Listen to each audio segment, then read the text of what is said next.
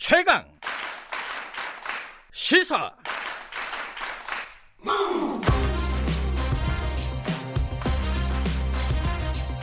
지금 여러분께서는 김경래 기자의 최강 시사를 듣고 계십니다. 네, 김경래 최강 시사 듣고 계십니다. 지난주에 굉장히 화제가 됐던 영상입니다. 다들 보셨을 것 같은데 전두환 전 대통령이 12.12 그 당일에 어, 측근들과 함께 기념 오찬이라고 해야 될까요? 네, 점심을 먹는 모습이 어, 공개가 됐습니다. 건강이 굉장히 안 좋다는 얘기가 있었는데 뭐 반주까지 곁들이면서 아주 호화로운 어, 점심을 먹는 모습에 다들 좀 분노하신 분들이 많았을 겁니다. 그 영상을 직접 확보하신 분입니다. 요새 굉장히 핫한 분입니다. 요새 말로 하면은 정의당의 이만솔 부대표님 스튜디오에 모셨습니다. 안녕하세요. 네, 반갑습니다. 이만솔입니다. 예, 아침 일찍 나와주셔서 감사합니다. 요새 바쁘시죠? 그 영상 공개하고 인터뷰 요청 이런 것들이 굉장히 많을 것 같은데. 네, 많이들 궁금해 하셔서 네. 최대한 많이 좀 찾아다니면서 설명을 쭉 드리고 있습니다. 그 궁금한 게 많아서 아마 사람들이 부를 거예요. 제일 궁금한 게 어, 속된 말로 이분은 왜 이렇게 전두환에 대해서 관심이 많으신가? 뭐 이게 제일 궁금한 부분들이 많을 거예요. 어떤 계기가 있으신가요? 일단 제가 현재 어, 정의당 소속의 서대문 구의 의원인데요. 네. 제가 뭐 우리 서대문 구민들 31만 명 다 잘 모시겠습니다라고 말씀을 드리지만 네. 그 중에 이 서대문 연희동 거주하는 전두환 씨만큼은 잘 모실 수 없는 정도가 아니라 그 사람을 좀 역사의 법정에 세워야 한다라는 네네. 네. 강한 소명 의식을 갖고 있습니다. 근데 이제 어 서대문구 그 구의원들은 되게 많잖아요. 근데 이만솔 부대표께서는 특별히 전두환 씨에 대해서 뭔가 계속 추적을 해야 된다, 감시를 해야 된다 이렇게 생각하시는 그래도 계기는 좀 있을 것 같아요. 뭐 좀 말씀 좀 해주시죠. 현재 어 우리 대한민국 현대사에 있어서 네. 전두환 씨만큼 가장 악영향을 끼친 인물이 또 있는가 싶으면은 사실 선뜻 대답하기 쉽지 않습니다. 음. 근데 전두환 씨가 만약에 진심으로 사죄하고 반성하고 용서를 구했더라면 아마 역사의 저편을 흘려 보냈을 수도 있겠지만 음. 여전히 5.18에 대해서 폭동으로 규정하고 또 이순자 씨는 때때로 전두환이 민주주의의 아버지다 이런 망언을 내뱉고 네. 이런 것들이 국민들이 굉장히 악영향을 끼치기 때문에 공익적 차원에서는 계속해서 끊임없이 좀 단죄의 노력을 기울여야 한다라는 음. 생각을 갖고 있습니다. 사실 이제 관심을 가지는 거는 쉬운데 이렇게 저번에 지난달이죠 골프 회동할 때도 찍으신 게 이만솔 부대표잖아요. 네 그렇습니다. 어, 왜 이렇게 정보가 많으신가? 어, 디서 이렇게 어, 그 일정 파악하기가 쉽지가 않잖아요. 저희들도 전두환 씨에 대해서 취재를 많이 해봤었는데 이렇게 쉬운 일이 아니거든요. 어떻게 이렇게 정보를 많이 갖고 계신 건가요? 전두환 씨에 대해서? 그래서 어, 골프장 같은 경우는 네. 저도 한 10개월 정도를 추적을 한 끝에 아, 쉬운 예, 일이 아니었군요. 그 사이에 이제 여러 번 어. 허탕도 치고 그랬는데 네. 여러 번 좀 놓치다 보니까 일종의 패턴 같은 게 나름대로 좀 발견이 되기도 하고 그래서 음흠. 지난달에는 전날 다음날 강하게 예측이 좀 됐었습니다. 그런 경우가 있었고 예, 예. 이번에 기념호청 같은 경우도 이제 어, 설마 하는 마음에 제일 있었어요. 왜냐하면 그래도 그날 당일만큼은 자중하지 않을까. 12.12가 아주 어, 또 역사적으로 어, 본인들에게나 국민들에게나 어떤 의미에서든 굉장히 의미 있는 날이기 때문에. 근데 네. 그날 같은 경우도 뭐 제가 이제 세세하게 다 말씀드리긴 어렵지만 네. 어, 제보라든지 혹은 제가 이제 추적, 추적 잠복 그리고 네. 서대문 구현으로서 제가 갖고 있는 어, 주민들께서 주신 권한들을 활용을 해서 계속해서 추적을 이어가고 있습니다. 근데 이건 좀 사소한 거긴 하지만 그 식당이잖아요. 네. 식당의 화면은 아마 제가 기사로 읽어보니까 이 종업원인 것처럼 하고 들어가셔서 찍은 것 같더라고요. 맞나요? 그 이제 경위도 네. 제가 세세하게 다 밝히긴 좀 곤란한 부분이 있어요. 왜냐하면은 네. 이게 제가 벌써 두 번이나 전두환식을 포착 전두환식 포착을 했지만 네. 아직 끝난 게 아닙니다. 네. 네, 계속해서 또 여러 가지 밝혀내야 할 부분들도 있고 네. 가장 핵심적으로는 5.18 어, 발포 명령 네. 진상 규명까지 남아 있기 때문에 제가 어, 아직까지는 그 경위를 다 공개하기 어렵고 음. 언젠가 때가 되면 음. 모든 걸 속시원히 밝힐 날이 있을 것 같습니다. 일종의 영업 비밀이군요, 아직은. 그렇다고 볼 수 있습니다. 그날에 대해서 몇 가지 좀 여쭤볼 게 있습니다. 첫 번째는 시, 아까도 본인께서 말씀하셨잖아요. 12.12 당일날 설마 이렇게 뭐 밥 축하하는 자리를 마련할까? 이게 처음에 의심스럽다고 하셨잖아요. 근데 전두환 씨 측에서는 이게 뭐 우연히 날짜가 그렇게 잡힌 거다. 그 특히 이제 같이 밥을 먹은 김장한 목사 일정에 맞추다 보니까 그렇게 된 거다라고 해명하는데 이 말이 맞나요? 어떻게 보세요? 지난달에 골프장에서 네. 전두환 씨가 저를 만났을 때 세금을 네가 좀 내주라 이랬지 않습니까? 아 기억납니다. 네. 예. 제가 전두환 씨 세금은 대신 못, 내, 못 내드리는데 댁에다가 달력은 놔드릴 수 있습니다. 아니 도대체 그렇게 네. 어, 설득력이 없는 변명을 내놓을 줄은 저도 생각을 못했습니다. 설령 그런 날짜가 우연히 겹쳤다고 하더라도 네. 국민들이 보는 시선 어, 이목을 생각을 하면은 날짜를 조정하는 게 그게 상식 아니겠습니까? 네. 그러니까 12.12에 대해서 국민들이 어떻게 평가하고 역사적으로 어떤 어, 이 평가를 받았는지에 대해서 전혀 개의치 않는 모습에 대해서 음. 다시 한번 분노가 치밀어 올랐고요. 또 네. 하나는 뭐 김장환 목사 이분 네. 이제 극동방송 설립자이시기도 한 분인데 지금도 이사장이죠. 그렇죠. 네. 원로 목사이시고 이분이 어떤 그 모임의 중심인 것처럼 설명을 하지만 제가 그날 두 시간여의 의 오찬 어, 자리를 쭉 지켜본 바로는 전혀 그런 느낌이 아니었습니다. 음흠. 전두환 씨가 그 모임의 메인이자 핵심이고 음, 음흠. 어, 호스트 역할을 하고 있었어요. 그래요? 그렇기 때문에 김장환 목사의 핑계를 대는 것은 가당찮은 변명에 불과하다라고 말씀드리고 싶습니다. 그날 모였던 사람들이 그 12.12 쿠데타의 장본인들이 주로 다 모였나요? 그 구성원들이 어떻게 됐었어요? 일단 어, 정호용 전 예. 특전사령관이 있었고요. 네. 또 최세창 당시 삼공수 여단장이 이렇게 있었는데 아시다시피 어 12.12 군사 쿠데타 당일에도 아주 핵심적인 역할을 했던 사람들이고 음, 네. 또한 그 이듬해인 80년 5월 광주에서 광주 시민들을 총칼로 짓밟을 때 가장 이 전두환의 어떤 명령권 하에서 네. 직계 라인이 돼서 아주 실질적인 행동 대장격으로 나섰던 핵심 3인방이 그날 모여 있었던 모습을 음. 어, 확인할 수 있었습니다. 그, 그런 사람들은 왜 모여가지고 전두환 씨 식근들이니까 같이 밥을 먹는다. 그뭐 논리적으로는 이해가 돼요. 근데 김장한 목사는 왜 거기에 낀 거죠?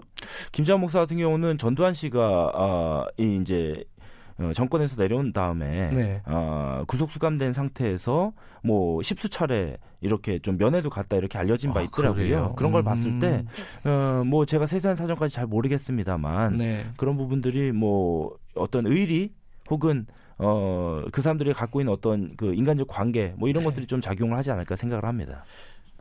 그 집이 비싼 집이죠? 그 식당이.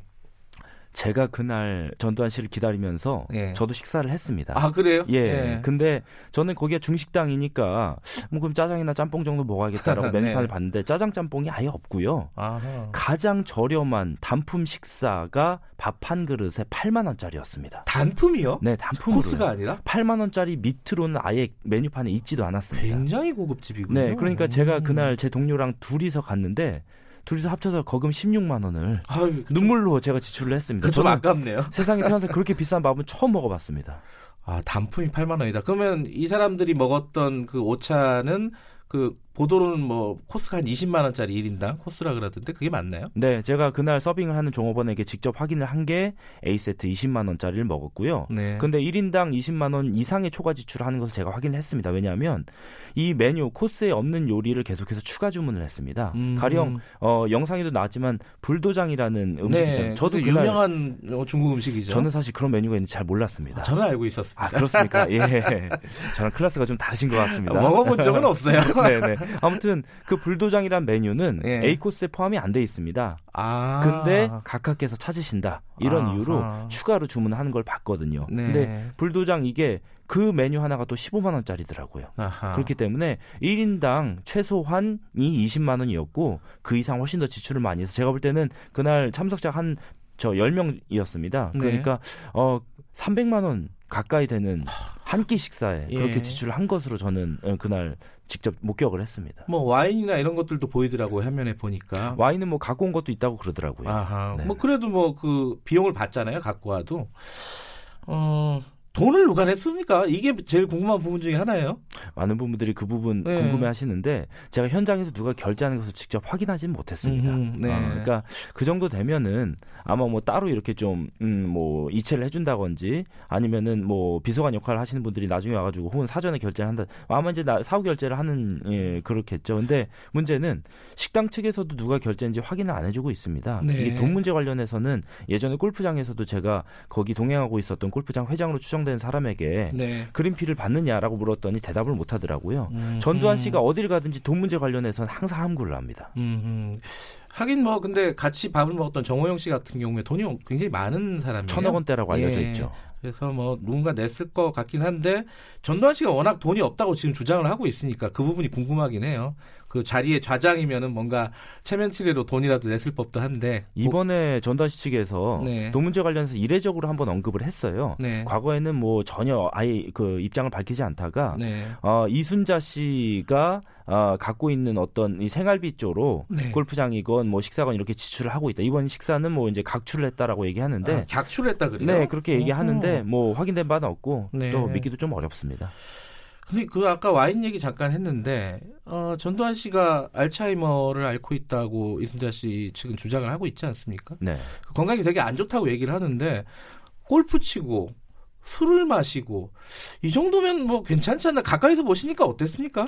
괜찮은 정도가 아니고요. 네. 저도 사실 두 번 만나면서 네. 만날 때마다 좀 놀랍니다. 왜냐하면 전두환 씨가 나이가 올해 여든 아홉. 이제 아유, 며칠 야, 뒤면은. 예 며칠 뒤면 네. 아흔인데 꼭 알츠하이머가 아니더라도 아흔의 이 노인은 신체 활동상 어떤 기력이 떨어질 수밖에 그럼요. 없습니다. 예. 근데 제가 가까이서 봤을 때는 뭐 건강한 한 60대 70대라고 봐도 무방할 만큼 아주 기력이 넘쳐 음, 보였고 네. 그날 이 식당이 2층에 위치해 있습니다. 근데 어, 참석자들이 식사 마치고 나오면서 각각 엘리베이터 타고 내려가시죠 이렇게 권유를 했음에도. 불구하고 네. 본인이 계단으로 직접 내려왔어요. 아하. 근데 이제 영상에 보셨겠지만 계단에서 난간을 붙잡고 내려왔지 않습니까? 이게 네. 몸이 불편해서가 아니라 그날 전두환 전두환 씨가 제가 봤을 때는 꽤 취해 있었습니다. 낮술을 드셨군요. 네, 그것도 네. 와인을 화이트 와인, 레드 와인을 이 종류를 두 가지를 막 섞어 섞어서 음흠. 두 시간 내내 아주 꽤 많이 과음을 한뭐 네. 모습이었어요. 그래서 어, 난간을 붙잡고 오는 게 몸이 불편해서가 아니라 이분이 지금 취해 있었습니다. 아하. 그러니까 아흔 가까이 된 나이에 예. 두 시간 동안 점심을 하면서 술을 그렇게 먹는다. 이거는 어, 신체상으로 봤을 때 동년배보다 한 최소한 10년 이상은 훨씬 훨씬 더 건강한 신체 나이를 유지하고 있는 것이 네. 저는 좀 두 번에 걸쳐서 제 눈으로 확격, 확인을 했습니다. 그렇다면은 이제 광주 법원에 지금 출석을 안 하고 있잖아요. 그러면 그때 재판장이 조금 다르게 판단을 해서 출석을 좀 강제해야 되는 거 아니냐 이런 여론이 있을 수밖에 없지 않습니까? 네, 지난달 보세요? 예. 골프장도 그렇고 네. 이번도 그렇고 재판부에서 충분히 다 보셨을 테기, 어, 것이기 때문에 네. 이 법에도 감정이라는 게 있지 않습니까? 음흠. 법 감정이라는 게 있고 또 국민들의 어떤 분노 이런 것들을 고려했을 때 네. 그리고 가장 핵심적으로는 전두환 씨는 벌써 여러 번 재판부를 기망한 것입니다. 음. 그렇기 때문에 이런 것을 엄단하는 차원에서 네. 재판부가 어, 강제 구인을 하는 것이 바람직하지 않겠나 생각을 음. 합니다. 사람들이 조금 분노하는 지점 중에 하나가 또 하나가 이 전두환 씨가 움직일 때 경호 그러니까 경찰의 경호 인력들이 따라다니잖아요. 네, 네. 그 전, 그 전직 대통령에 대한 예우가 박탈된 걸로 아는데 그 부분은 왜 이렇게 계속 가능한 것인가? 이 부분은 왜 그런 거죠? 그러니까 뭐 경찰에서 밝히는 것은 네. 이게 전직 대통령 예외에 관한 법률상이 아니더라도 주요 요인에 대한 경우는 할 수 있다라는 입장을 음, 갖고 있습니다. 그런데 네. 아시다시피 현재까지 전두환 씨 경호에 들어간 국민 세금이 100억 원 가까이 됩니다. 그리고 아, 100억 원이나 네, 돼요? 그렇습니다. 그리고 음. 내년도에 예산에서도 이미 수억 원이 책정이 돼 있습니다. 국회 음. 예산에. 그런 것을 봤을 때 국민들께서 이걸 과연 누가 허- 허용하고 납득을 하실 것이냐. 네. 이거는 이- 있을 수 없는 일이기 때문에 경찰 경호 인력을 즉각 철수를 하고 전두환 씨가 정 신변의 불안을 느끼면 사설 경호업체에 의뢰를 하면 될 일 아니겠습니까? 음. 근데 경찰 측에서는 뭐라 그래요? 계속 하겠다는 거예요? 아니면 뭐 입장이 있을 거 아닙니까? 이제 서울 경찰청에서 경호를 담당하고 있는데 네. 예, 서울청에서는 이미 청, 청장이 예, 뭐 이제 올해까지 뭐 진행을 하고 이후에는 철수를 하겠다라고 하는데 제가 볼 때는 즉각 철수하는 것이 마땅하다고 봅니다. 그리고 골프장을 갈 때나 네. 그리고 어 비싼 식당에 밥 먹으러 갈 때나 그럴 때 조차도 전두환 씨를 경호를 경찰이 해줘야 할 하등의 이유가 이제는 없는 것이죠. 근데 진짜 돈이 없는 건가? 물론 이제 뭐 이순자 씨는 돈이 있잖아요, 그죠? 근데 그 부분은 이제 추징을 하기가 법적으로 불가능하기 때문에 그렇게 되는 건데 이 추징금 아직도 굉장히 많이 남지 않았습니까? 천억 원이 네. 넘게 남은 걸로 알고 있는데 그거 어떻게 방법이 없나요? 그 좀 연구 좀 해보셨을 거 아닙니까, 부 대표님도? 일단 전두환 씨가 지금 살고 있는 연희동 자택이 감정가가 100억이 넘지 않습니까? 네. 그래서 이제 공매에 넘어간 상태인데 네. 어, 이 집 같은 경우는 계속해서 전두환 씨 가족 측에서 어, 계속해서 소송을 제기하고 있어요. 그렇죠. 그러니까 예, 집은 이순자 씨 명의로 돼 있고 이게 이제 별관과 뭐 별채, 본채 이런 식으로 이제 꽤 큰 저택인데 여기 뭐 이제 마당은 누구 거, 며느리 거, 어디는 뭐 비서관 거 이런 식으로 전두환 씨 본인의 재산이 아니다라고 밝히고 있습니다. 근데 음. 우리 많은 국민들이 추정하시고 의심키로 전두환 씨가 갖고 있는 수천억 원이 될지 수조 원이 될지 알 수 없는 그 막대한 재산이 가족들과 그다음에 가신들, 일가 네. 친척들에게 분산해서 은닉돼 있을 것으로 우리가 강하게 추정하고 있지 않습니까? 그렇기 네. 때문에 마치 이제 박근혜, 최순실 두 사람을 경제 공동체로 봤듯이 이순자 뭐 그다음에 주변의 비서관 명의 명의로 되는 가족들의 재산, 음. 가신들의 재산은 네. 전두환의 경제 공동체 개념으로 일가의 재산으로 봐야 할 것입니다. 음. 그래서 그런 것들에 대해서는 일괄적으로 몰수하고 박탈하는 그런 어떤 특별법 제정 같은 그런 노력들이 반드시, 반드시 필요하다고 봅니다. 얼마 전에 국회에서 그런 어떤 특별법 관련된 움직임이 좀 있었던 걸로 알고 있는데요. 현재 계류 중인 법안들도 있고 네. 또 보완해야 될 부분들이 있는, 부분들이 있는데 네. 지금 얼마 남지 않은 20대 국회에서 이것이 통과되면 좋겠습니다만 기대하기 좀 난망한 일이고요. 좀 어렵죠. 네, 그래서 네. 21대 총선에 부분에서는 좀 바뀐 국회 지형에서 반드시 이런 것들이 신속히 처리돼서 음. 전두환 씨가 사전 그러니까 이제 사후가 아닌 네. 그 살아 생전에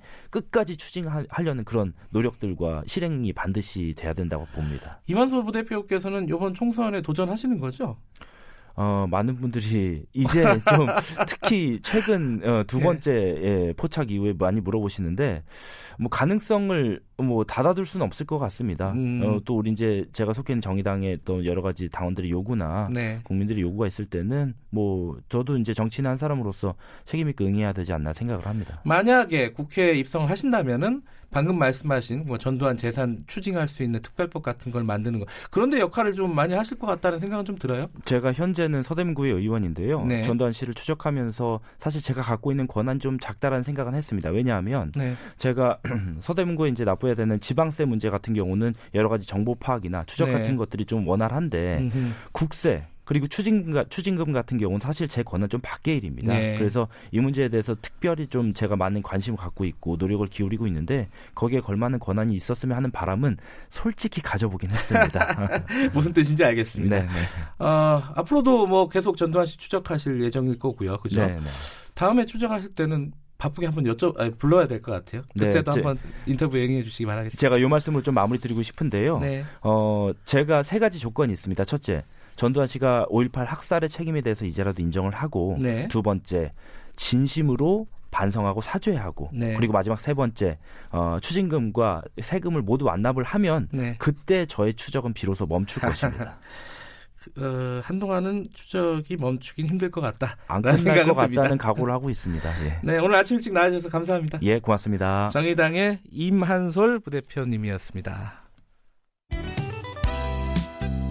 네, 김경래 최강기사 1분 여기까지 해야겠네요. 그 관련된 얘기 하다 보니까 여러 가지 한자 성어가 떠오릅니다. 호환무치, 아나무인, 인면수심, 뭐 적반하장, 뭐 여러 가지가 많이 떠오릅니다. 자, 잠시 후 2부에서 뵐게요. 뉴스 듣고 8시 5분에 돌아옵니다.